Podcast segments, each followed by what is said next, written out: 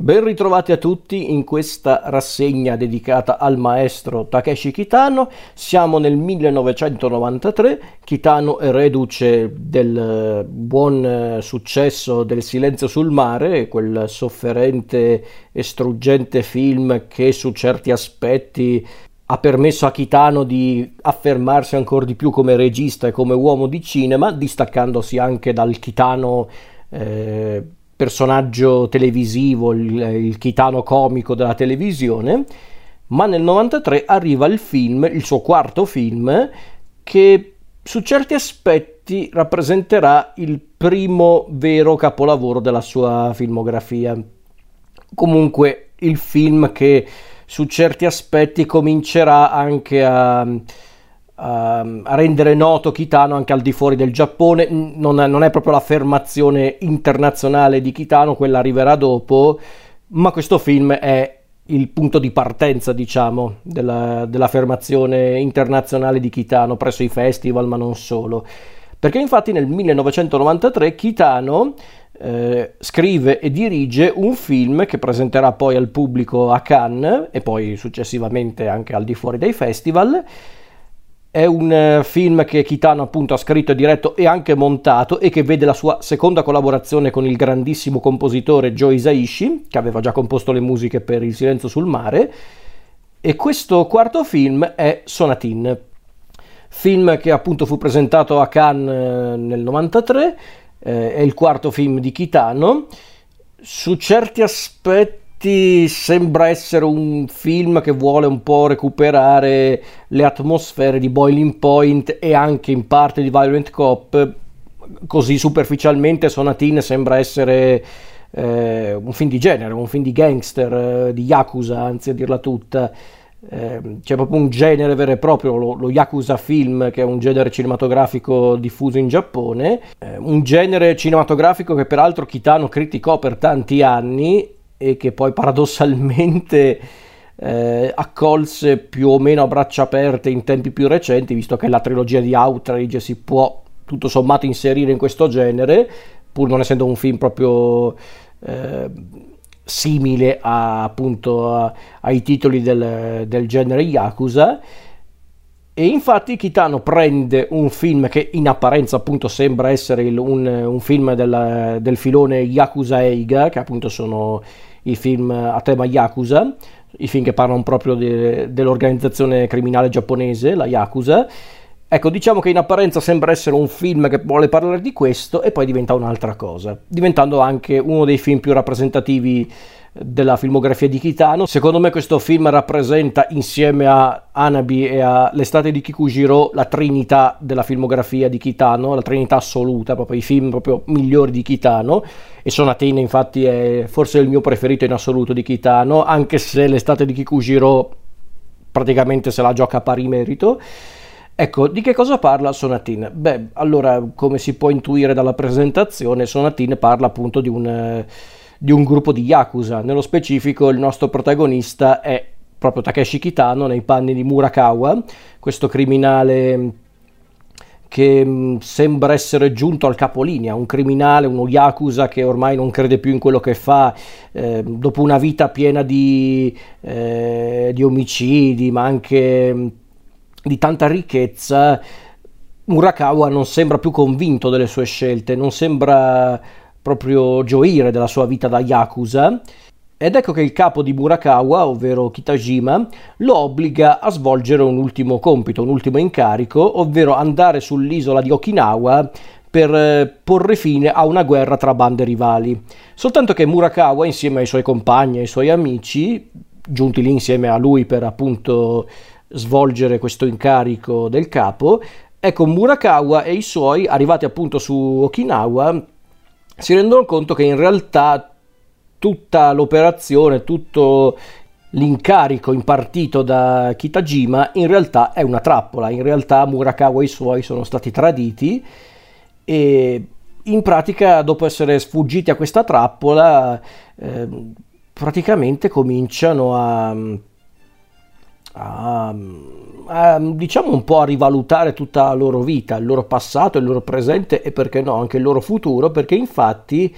si rifugiano in questa spiaggia dell'isola di Okinawa e attendono il loro destino. In pratica è questo il film, parla proprio di come questi gangster, questi yakuza, attendono il loro destino, attendono il loro destino eh, e nel mentre si dilettano in giochi, in, in attività rilassanti perché ormai appunto sono arrivati al capolinea quindi tanto vale godersi gli ultimi giorni di vita con un po' di spensieratezza e di allegria perché no? E lo so che detta così sembra una roba quasi eh, demenziale ma vi assicuro che non lo è. È un film molto interessante ed è un film dannatamente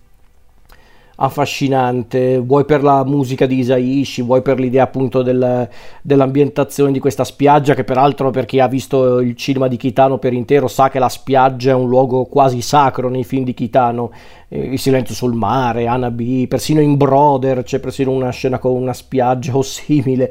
quindi insomma è davvero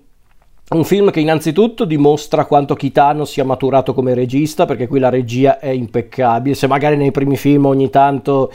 si vedeva che Kitano stava ancora cercando di affinare la tecnica, qua è perfetta e anche il montaggio è splendido, le musiche di, del già citato Joe Isaishi sono splendide, farà anche di meglio de, dopo questo film, ma già qua in Sonatin Isaishi è mostruoso, gli attori sono tutti azzeccati perché appunto Kitano è un protagonista dannatamente carismatico e gli, gli attori mm, eh, stavo dicendo secondari, intendo dire i coprimani, sono tutti perfetti, tra cui per esempio Susumu Terajima che è uno dei volti più noti del cinema di eh, di Kitano, è una presenza costante Terajima nei film di Kitano, è quasi sempre il braccio destro di Kitano nei film di genere tipo appunto questo, Brother, in parte in Anabi, quindi insomma è davvero eh, un film che sul piano tecnico e artistico è quasi perfetto ed è per molti è il capolavoro di Kitano. Io sono quasi d'accordo, dico quasi perché Kitano ha fatto dei film talmente belli nella sua carriera che è difficile stabilire qual è il suo capolavoro, però sicuramente è uno dei suoi film migliori e come dicevo prima sicuramente è uno dei film più rappresentativi della sua carriera insieme all'estate di Kikujiro e ad Anabi. È sicuramente uno dei suoi film più maturi, quello sì, eh, per come racconta la storia, per come eh, presenta i personaggi, che si tratti di Murakawa, questo personaggio alquanto strano, che non riesci a etichettare mm, per davvero, non capisci se è uno che semplicemente non prova più niente o è un tizio malinconico, non capisci se è una macchina per uccidere o semplicemente uno che, che si è ritrovato mm, appunto nel mondo della Yakuza quasi per caso e, e infatti c'è questo clima costantemente ambiguo nel corso del film, questo clima eh, quasi surreale in certi punti, persino la violenza quando c'è viene presentata in una maniera molto... Eh, come posso dire, molto surreale anche. Stavo per dire coreografica, in realtà no, perché non è un film di John Woo, non è che questi qua fanno i balletti mentre si ammazzano, no? È che però è molto surreale nell'impostazione, anche grazie al montaggio, si intende, perché se penso a certe scene tipo lo scontro nel locale, oppure la sparatoria dentro l'ascensore nel, nell'atto finale del film. Insomma, sono delle scene che proprio grazie al montaggio, grazie alla regia di Kitano, sono talmente strane, ma strane in senso buono, nel senso proprio improvvise, anche un po' spiazzanti che ti rimangono impresso. E come dicevo, il personaggio di Murakawa è un personaggio davvero particolare perché è un personaggio che si può definire con un termine solo, ovvero è disilluso, è proprio un personaggio che non crede apparentemente più in nulla perché è stato per anni uno yakuza feroce e convinto. A un certo punto forse ha capito che la vita del gangster, una vita proprio da yakuza, non gli ha portato niente alla fin fine, gli ha portato soldi, sì, gli ha portato potere a modo suo, perché no? Eh, sicuramente è diventata una figura famigerata quella di Murakawa, ma alla fin fine che cosa gli è rimasto nella vita? Niente. Ed è questo che rende il film molto profondo, dove non mancano tra l'altro le tipiche metafore anche visive eh, tipiche intendo dire del cinema di Kitano, tra cui per esempio questo pesce blu trafitto da una fiocina che peraltro è presente anche nel, nella locandina del film, in una delle locandine del film, che quell'immagine su certi aspetti è un po' la sintesi di tutta la storia. E quindi è interessante vedere appunto come questi personaggi si preparino al loro destino qualcuno più consapevolmente, altri un po' meno. Ed è interessante vedere comunque come Murakawa e i suoi, nonostante appunto ormai siano giunti al capolinea, ormai stanno accettando più o meno tutti il loro destino, ormai sanno che stanno per morire, però anche quando decidono di rilassarsi, di godersi i loro ultimi giorni di vita, eh,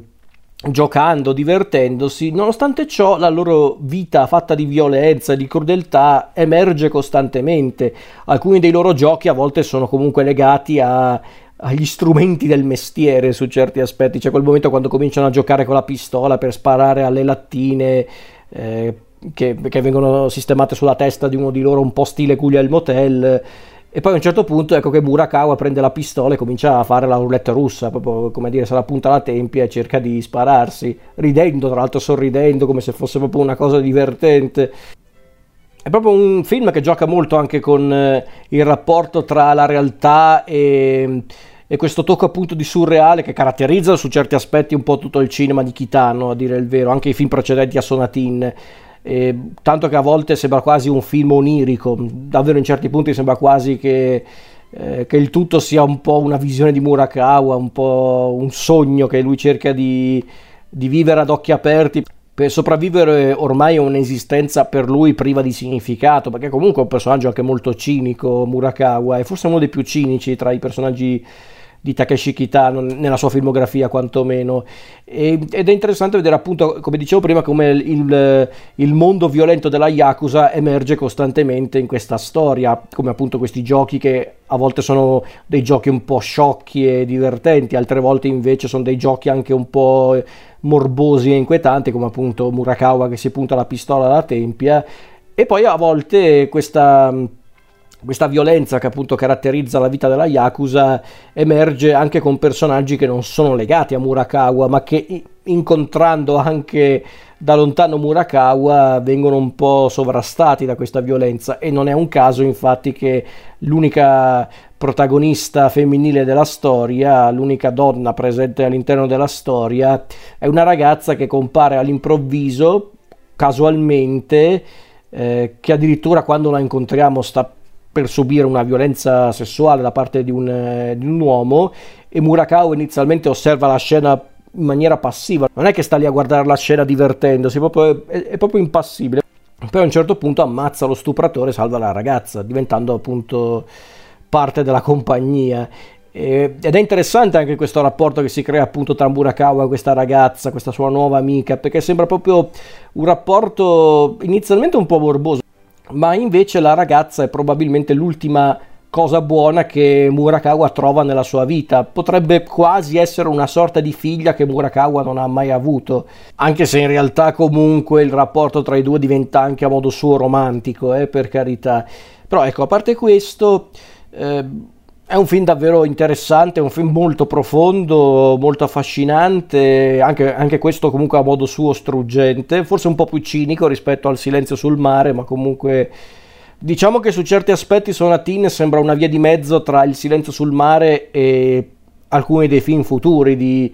di Kitano, come per esempio Anabi, che su certi aspetti Anabi ha molto in comune con Sonatin, ma conserva anche un po' il romanticismo visto in Il silenzio sul mare con anche degli elementi inediti nel cinema di Kitano perché all'epoca Kitano era sopravvissuto a, a un incidente in moto e quindi chiaramente aveva una visione probabilmente anche della vita stessa completamente diversa e quindi chiaramente c'erano anche delle cose in più. Questo invece, Sonatini intendo dire, è un film che tutto sommato si può ancora ricollegare al... Um, al, al cinema dei primi anni di carriera di Kitano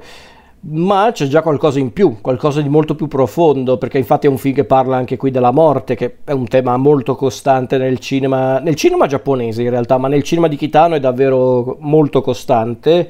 il, il tema della morte, il discorso sulla morte,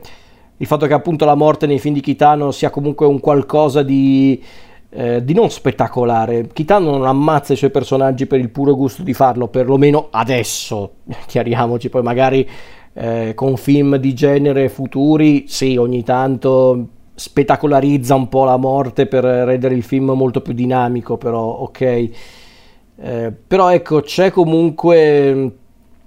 un, un interessante punto di vista riguardo appunto la morte, il fatto che la morte sia proprio davvero qualcosa di drastico, qualcosa di, eh, di definitivo, che di fatto è questa la morte.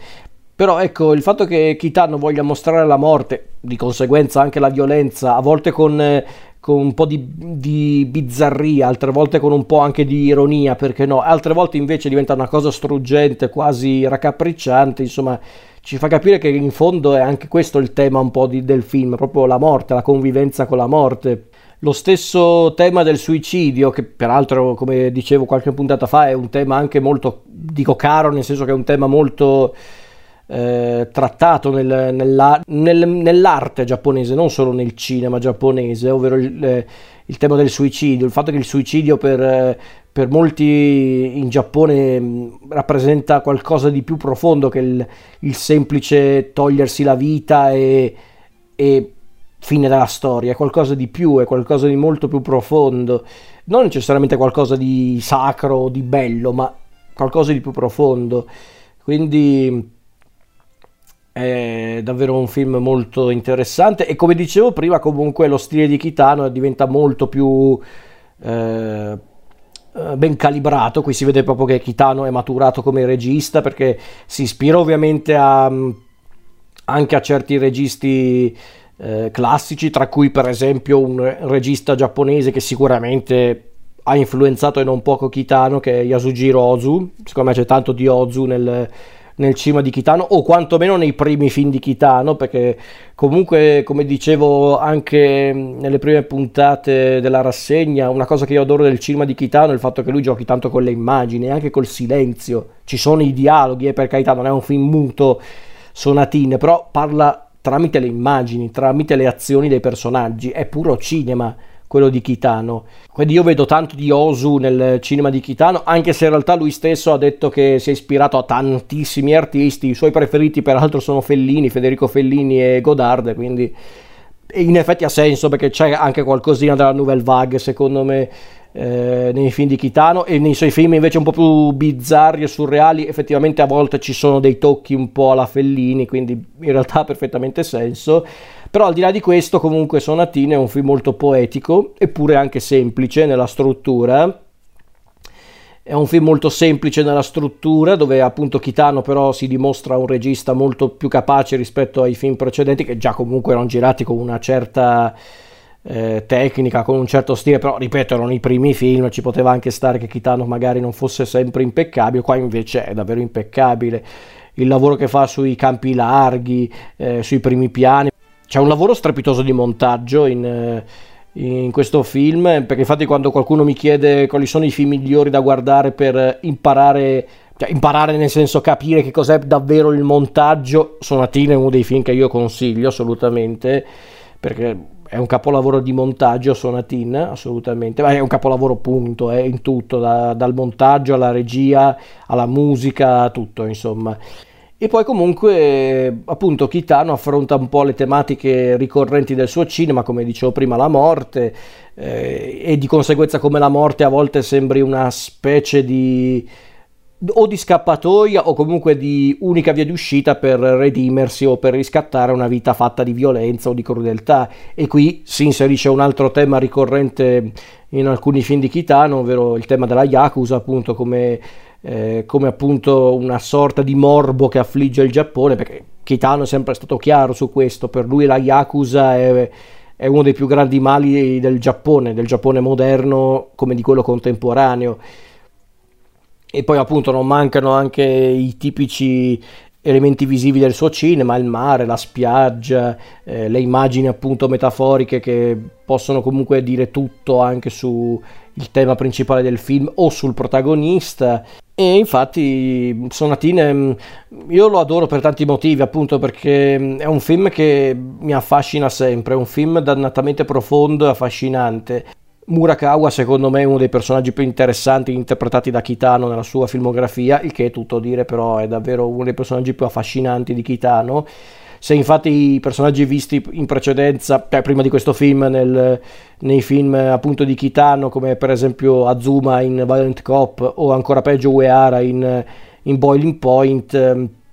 e diciamocelo, Asuma e Uehara erano dei personaggi tendenzialmente negativi. Magari Asuma ogni tanto aveva dei momenti anche un po' umani, Uehara invece era proprio un demonio. Invece Sonatin tutto sommato ci presenta un protagonista un po' più sfaccettato perché Murakawa non si può definire un personaggio positivo. Su certi aspetti è l'antieroe per eccellenza, ovvero un personaggio che compie azioni malvagie, ha compiuto azioni malvagie ma che tutto sommato non riusciamo ad odiare perché comunque vediamo che alla fin fine è un uomo anche